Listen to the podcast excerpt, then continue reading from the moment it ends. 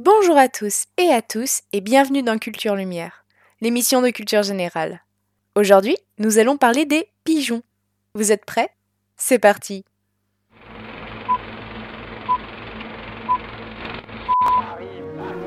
Aucune femme ne recourt de gaieté de cœur à.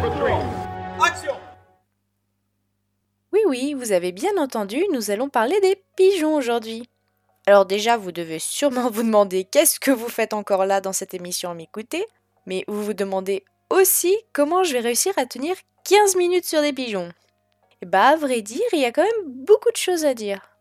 Dans un premier temps, je vais d'abord vous parler des spécificités biologiques.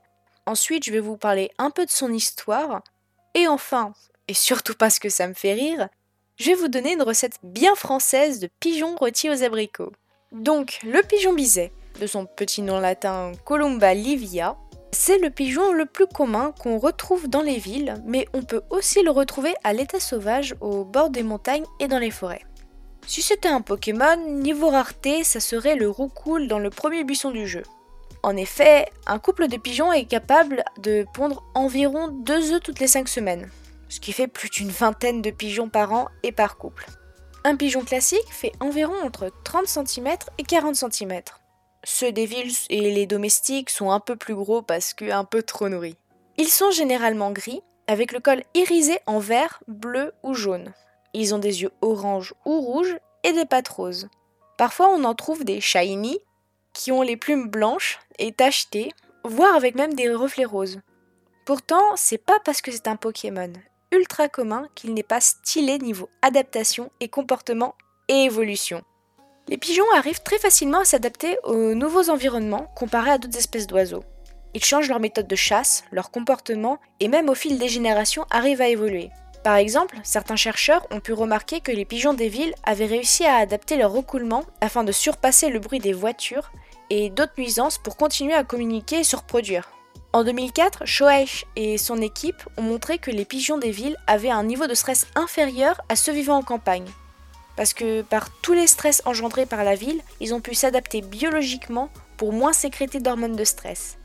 La ville est un lieu vraiment très intéressant pour observer les pigeons bisets car c'est l'endroit où on les voit le plus vite évoluer pour s'adapter. Rien que sur euh, l'évolution de leur plumage, il y a beaucoup de choses à dire. Les euh, chercheurs ont montré que plus les pigeons habitent au centre de la ville, plus ceci est foncé comparé à ceux qui habitent en périphérie. Cela s'expliquerait en partie parce que leur plumage a évolué pour mieux s'adapter aux métaux lourds présents dans l'air liés à la pollution. Nous avons rencontré Charline, une biologiste qui a étudié les pigeons bisets pendant un certain temps. Je vous laisse avec son interview. Donc euh, bonjour Charline, merci pour l'interview. Alors, ma première question, ça serait en quoi constituait ton étude sur les oiseaux en milieu urbain?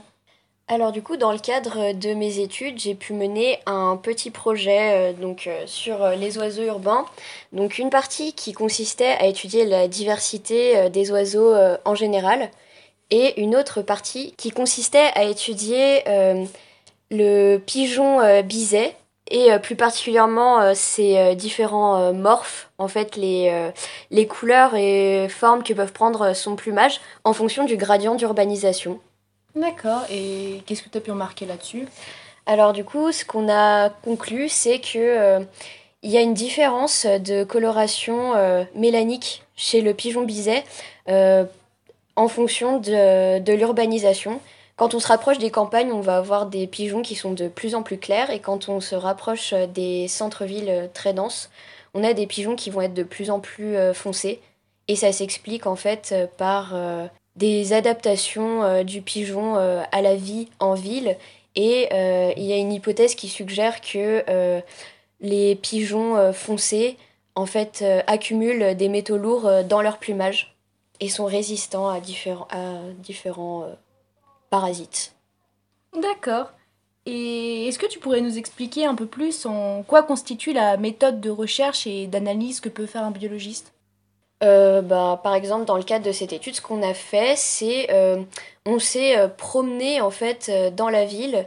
on a d'abord déterminé les lieux qu'on voulait étudier et ensuite on a fait cette étude sous forme de transect, c'est-à-dire définir un chemin préalablement et compter jusqu'à 30 euh, pigeons Et on a ensuite fait des analyses statistiques pour voir si on avait des différences significatives entre les différents milieux qu'on a étudiés. Eh bien, merci beaucoup Charline et merci. bonne continuation. Il est important pour ces chercheurs d'étudier le comportement et l'évolution des oiseaux en ville pour comprendre comment ceux-ci arrivent à s'adapter. Avec l'urgence climatique, on se rend compte que les oiseaux sont très touchés par ces changements. L'avancée des villes empiète sur les territoires sauvages des oiseaux qui sont de plus en plus soumis au stress et à la pollution, d'autant que leur euh, mode de chasse et de reproduction est modifié. En cela, le pigeon est un oiseau vraiment très intelligent qui, malgré son air euh, un peu bête, fait partie des oiseaux les plus adaptatifs. Ils sont ceux qui souffrent le moins de l'avancée urbaine. Maintenant qu'on a vu les caractéristiques biologiques du pigeon, mais aussi son évolution, on va parler de son histoire qui a traversé les siècles du fait justement de ses bonnes compétences d'adaptation. Déjà, avant toute chose, la colombe fait partie de la famille des pigeons. Je vous l'ai dit, le nom latin c'est Columba liviae. L'histoire du pigeon est retraçable avec la création des mythes.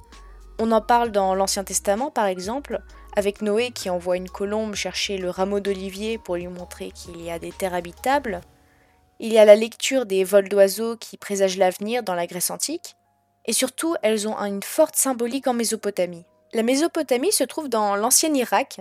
C'est le berceau de la civilisation humaine. C'est le premier peuple qui a commencé à domestiquer le pigeon pour différents objectifs. D'abord, il faisait des sélections génétiques pour avoir des pigeons les plus blancs possibles, qui est un symbole de noblesse. Ils se servaient des pigeons principalement pour se nourrir et utilisaient leur fiente comme un très bon engrais pour faire pousser les cultures. Ils s'en servaient aussi comme nourriture de luxe, mais certaines cultures, comme en Iran, ont interdit la consommation de pigeons car ils étaient considérés comme un animal sacré qui servait pour les sacrifices et parfois étaient considérés comme des héros de guerre. Cette façon de voir l'animal continue d'ailleurs en Grèce et en Rome antique, où le pigeon a une place importante dans la vie des citoyens. C'est un animal de compagnie prestigieux, puisqu'il est sacré, et à partir de la Rome antique, on commence à essayer les pigeons voyageurs dans de rares cas. Le souci, c'est qu'un pigeon ne peut aller que d'un point A à un point B. Il fallait alors le ramener à chaque fois, ce qui était un peu contraignant. On s'en sert pourtant lors des Jeux Olympiques comme messager pour annoncer la victoire du vainqueur, ce qui est le plus prestigieux et le plus rapide à l'époque. Ainsi, pendant la période antique, le pigeon est vraiment très bien perçu et très utile dans de nombreux domaines. Petit à petit, en dehors de la fiente, on perd l'usage des pigeons qui redevient un animal un peu comme les autres. Au Xe siècle, au Moyen-Orient se développe de manière accrue l'élevage des pigeons dans le but de refaire le transport de courrier. Ceux-ci sont élevés et entraînés de manière bien plus professionnelle que ceux de l'Antiquité. Un véritable commerce de pigeons voyageurs se fait. Bagdad devient un centre névralgique de communication par pigeon. En Europe, on a quasiment oublié cette utilité. C'est avec les différentes croisades que les différents pays européens vont se réapproprier ce savoir. La France va être l'un des plus gros éleveurs de pigeons dans ce but-là. On va voir pulluler des pigeonniers un peu partout en France. Ce sont des, grandes tours, souvent en forme circulaire, qui abritent des pigeons avec euh, de nombreuses cases qui permettent aux couples de pigeons de faire leur nid il n'y a quasi plus de traces des pigeonniers antiques. Mais par contre, on retrouve encore beaucoup de pigeonniers médiévaux qui sont encore visitables de nos jours. Les pigeonniers sont un symbole de richesse dans le temps médiéval. Plus on a de terre, plus on a besoin d'un grand pigeonnier pour pouvoir communiquer avec ses vassaux. D'ailleurs, les techniques d'échange de pigeons s'améliorent grandement avec ces systèmes qui leur permettent de faire des allers-retours. Dites-moi, est-ce que vous savez d'où vient l'expression se faire pigeonner? Cette expression est apparue à ce moment. En gros, comme les pigeonniers sont un symbole de richesse, lorsqu'un mariage devait se conclure, le père de la mariée faisait en sorte de rajouter des cages dans son pigeonnier pour se donner l'air plus riche qu'il n'en avait l'air, pour que le mariage paraisse avantageux. Donc le père du marié se fait pigeonner. Pas plus compliqué que ça. Avec l'arrivée de l'imprimerie, puis du télégraphe et du téléphone, les pigeons ne sont quasi plus utilisés pour transporter du courrier. Surtout que c'est la période de l'industrialisation. Les villes s'accroissent, la population se fait plus dense, et les pigeons aussi. C'est un milieu propice pour la nourriture et donc euh, ils viennent en nombre. C'est à partir de cette période que les pigeons commencent à prendre une mauvaise connotation. Bah oui, qui dit ville dit maladie. Et on impute souvent des maladies aux pigeons, alors qu'en dehors de certaines bactéries, ils ne transmettent quasi pas de maladies à l'homme. Mais la mauvaise réputation grandit et on l'appelle même euh, rat volant. Pourtant, la cohabitation continue de se faire. Le pigeon reprend un peu du galon pendant la Deuxième Guerre mondiale. C'est un moyen très pratique pour passer des messages discrets et rapides. En même temps, les pigeons sont un peu anodins par leur surnombre et sont très entraînés. Pour ça, pendant la Première Guerre mondiale, à Lille, ceux qui possédaient des pigeonniers risquaient la peine capitale par les Allemands. Savez-vous qu'il y a un pigeon qui a obtenu la croix de guerre en France? C'est un pigeon voyageur nommé Cher Ami. Grâce à ses vols, il a sauvé des centaines de vies pendant la Première Guerre. En pleine bataille, il a volé pendant 25 minutes pour se rendre dans l'une des bases de commandement qui était de l'autre côté de la ligne adverse.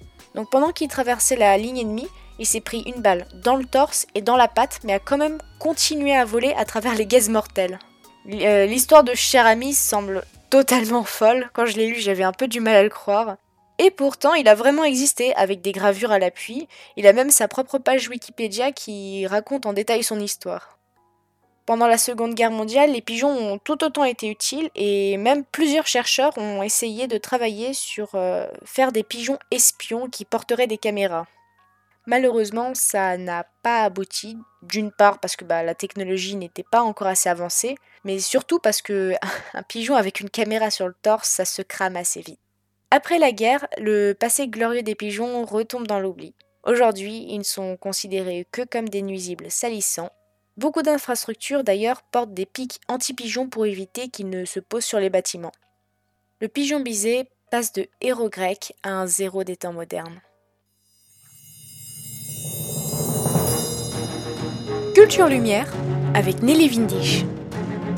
Le pigeon biset. Malgré le déclin de l'amour que nous portons aux pigeons, la France est connue à l'étranger pour ses plats gastronomiques, mais bizarres. Par exemple, les escargots, les grenouilles. Et oui, vous l'avez deviné, les pigeons. Comme je vous l'ai dit plus tôt, à la période médiévale, c'est un plat gastronomique réservé seulement aux grands seigneurs qui se les réservaient pour eux-mêmes, les vassaux ne pouvant les chasser. Eh bien, aujourd'hui dans cette émission, je vais vous proposer de devenir vous aussi un grand seigneur avec une super recette de rôti aux pigeons aux abricots. Prenez de quoi noter pour pouvoir faire la recette chez vous. Alors, tout d'abord, il vous faut deux pigeons. Je vous conseille de prendre chez un éleveur, bien que ce soit possible avec euh, un pigeon que vous ayez vous-même chassé. Je sais pas si ceux de Lyon sont très hygiéniques, surtout que je vous ai expliqué qu'ils sont pleins de métaux lourds. Donc vous prenez les pigeons, vous les videz de leurs boyaux, etc. Dans une casserole, mettez de l'huile d'olive avec de l'ail et de l'échalote émincée. Faites tremper le pigeon et ajoutez une cuillère à café de cognac et d'eau.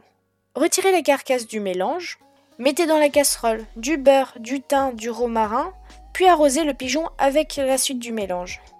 Dans une seconde casserole, coupez du céleri en morceaux et faites-le cuire dans du lait jusqu'à qu'il devienne tendre, puis avec un blender, mixez-le avec de la crème et du beurre et tamisez le tout dans un chinois pour en faire une purée. Dans la première casserole, remettez de l'huile d'olive et de la sauge, de l'ail et de la chalotte et faites-y revenir avec des girolles. Ensuite, lavez vos casseroles, puis faites un caramel avec celle-ci, avec d'abord du sucre, du beurre, de l'eau, et rajoutez une tige de romarin. Une fois le mélange bien caramélisé, mais sans pour autant le brûler, faites bien attention, versez-y sur des abricots coupés en quatre. Mettez les pigeons au four avec du sel, du poivre et les assaisonnements qui vous plaisent. Puis, une fois que c'est prêt, vous n'avez plus qu'à dresser l'assiette avec les abricots, les girolles, la purée de céleri et le pigeon. Bon appétit Pour mes recommandations du jour sur le thème de pigeons, je vais vous parler d'un petit film d'animation que j'aimais bien regarder quand j'étais petite. C'est le film Vaillant le pigeon de combat. C'est un film très sympa à regarder en famille qui reprend un peu l'histoire des pigeons voyageurs pendant la guerre mondiale. C'est très mignon et ça a pas très mal vieilli. Euh, ça à regarder le soir autour d'une pizza avec vos enfants, euh, vos petits frères, vos petites sœurs. Et c'est vraiment super agréable pour passer un bon moment. Voilà, c'est la fin de notre septième épisode de Culture Lumière. J'espère que ça vous a plu et que vous avez découvert de belles choses que vous pourrez ressortir à midi autour d'un bon rôti de pigeon. Je vous souhaite une bonne journée et à la semaine prochaine.